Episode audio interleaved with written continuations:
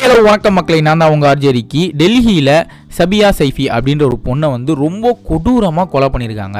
இந்த விஷயம் வந்து நம்மள சில பேருக்கு தெரிஞ்சிருந்தாலும் பல பேருக்கு தெரியாமல் போகிறதுக்கான காரணம் என்ன அப்படின்றது பார்த்தீங்கன்னா நம்ம தமிழ்நாட்டில் இருக்க லோக்கல் அதுக்கப்புறம் ஸ்ட்ரீமிங் ஆகிட்டு இருக்க எந்த ஒரு மீடியாவுமே இந்த ஒரு விஷயத்தை வந்து பெருசாக பேசவே இல்லை. அதுக்கான காரணம் ஏன் எதுக்கு எதனால அப்படின்ற விஷயம் நம்மளுக்கு தெரியல. ஆனால் வந்து இந்த ஒரு விஷயத்தை வந்து பேசலை அப்படின்றது மட்டும் நம்மள எல்லாருக்குமே தெரியும். ஏன் அப்படின்னு பார்த்தீங்கன்னா அவங்க பேசியிருந்தா நம்மள நிறைய பேருக்கு இந்த விஷயத்தை தெரிஞ்சிருக்க வாய்ப்பு இருக்கு. சபியா சைஃபி அப்படின்றவங்க வந்து ஒரு சிவில் டிஃபென்ஸ் அதாவது பார்த்தீங்கன்னா ஃப்ரெண்ட்ஸ் ஆஃப் போலீஸ் அப்படின்னு சொல்லலாம். அவங்க வந்து ஒரு போலீஸ் ஸ்டேஷனில் வேலை பார்த்துட்டு இருந்திருக்காங்க. அவங்க வந்து வேலையை முடிச்சுட்டு ஒரு நாள் கிளம்பி வீட்டுக்கு போகலாம் அப்படின்னு போகிறப்போ ஸ்டேஷன் விட்டு வெளியே வந்திருக்காங்க. ஆனால் அவங்க வீட்டுக்கு போகவே இல்லை. வீட்டுக்கு போகல அப்படின்னு உடனே அவங்க அம்மா அப்பா வந்து கொஞ்ச நேரம் பார்த்துட்டு போலீஸ் ஸ்டேஷனில் போய் கம்ப்ளைண்ட் கொடுத்துருக்காங்க. கொடுத்து கொஞ்ச நாளில் வந்து பார்த்தீங்கன்னா ஃபரிதாபாத் அப்படின்ற ஒரு இடத்துல அதாவது அவங்க இருக்கிற அவங்க தங்கி இருக்க இடத்துல இருந்து சுமார் ஒரு ஒன்றரை கிலோமீட்டர் டிராவல் பண்ணுற தூரத்தில் வந்து பார்த்தீங்கன்னா ஃபரிதாபாத் அப்படின்னு சொல்லிட்டு ஒரு இடம் அந்த இடத்துல வந்து பாடியாக கிடந்திருக்காங்க.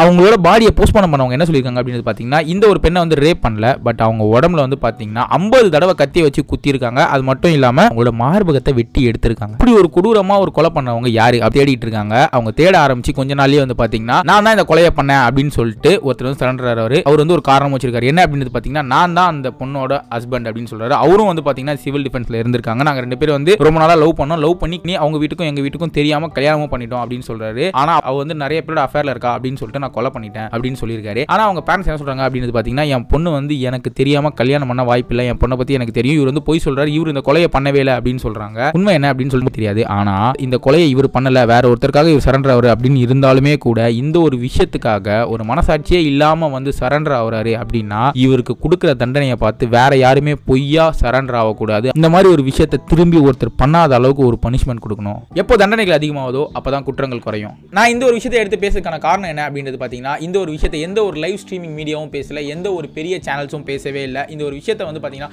யூடியூபர்ஸும் அதுக்கப்புறம் நம்மள மாதிரி சோஷியல் மீடியாவில் ஆக்டிவாக இருக்கவங்க தான் பேசிட்டு இருக்காங்க. ஸோ நம்மளால ஒரு நாலு பேர்கிட்ட இந்த விஷயத்தை போய் சேர்க்க முடியுமா? அப்படின்றதுக்காக தான் இந்த ஒரு ஆடியோவை பண்ணேன். ஸோ நீங்கள் எல்லாருமே இந்த ஒரு விஷயத்தை ஷேர் பண்ணுங்க.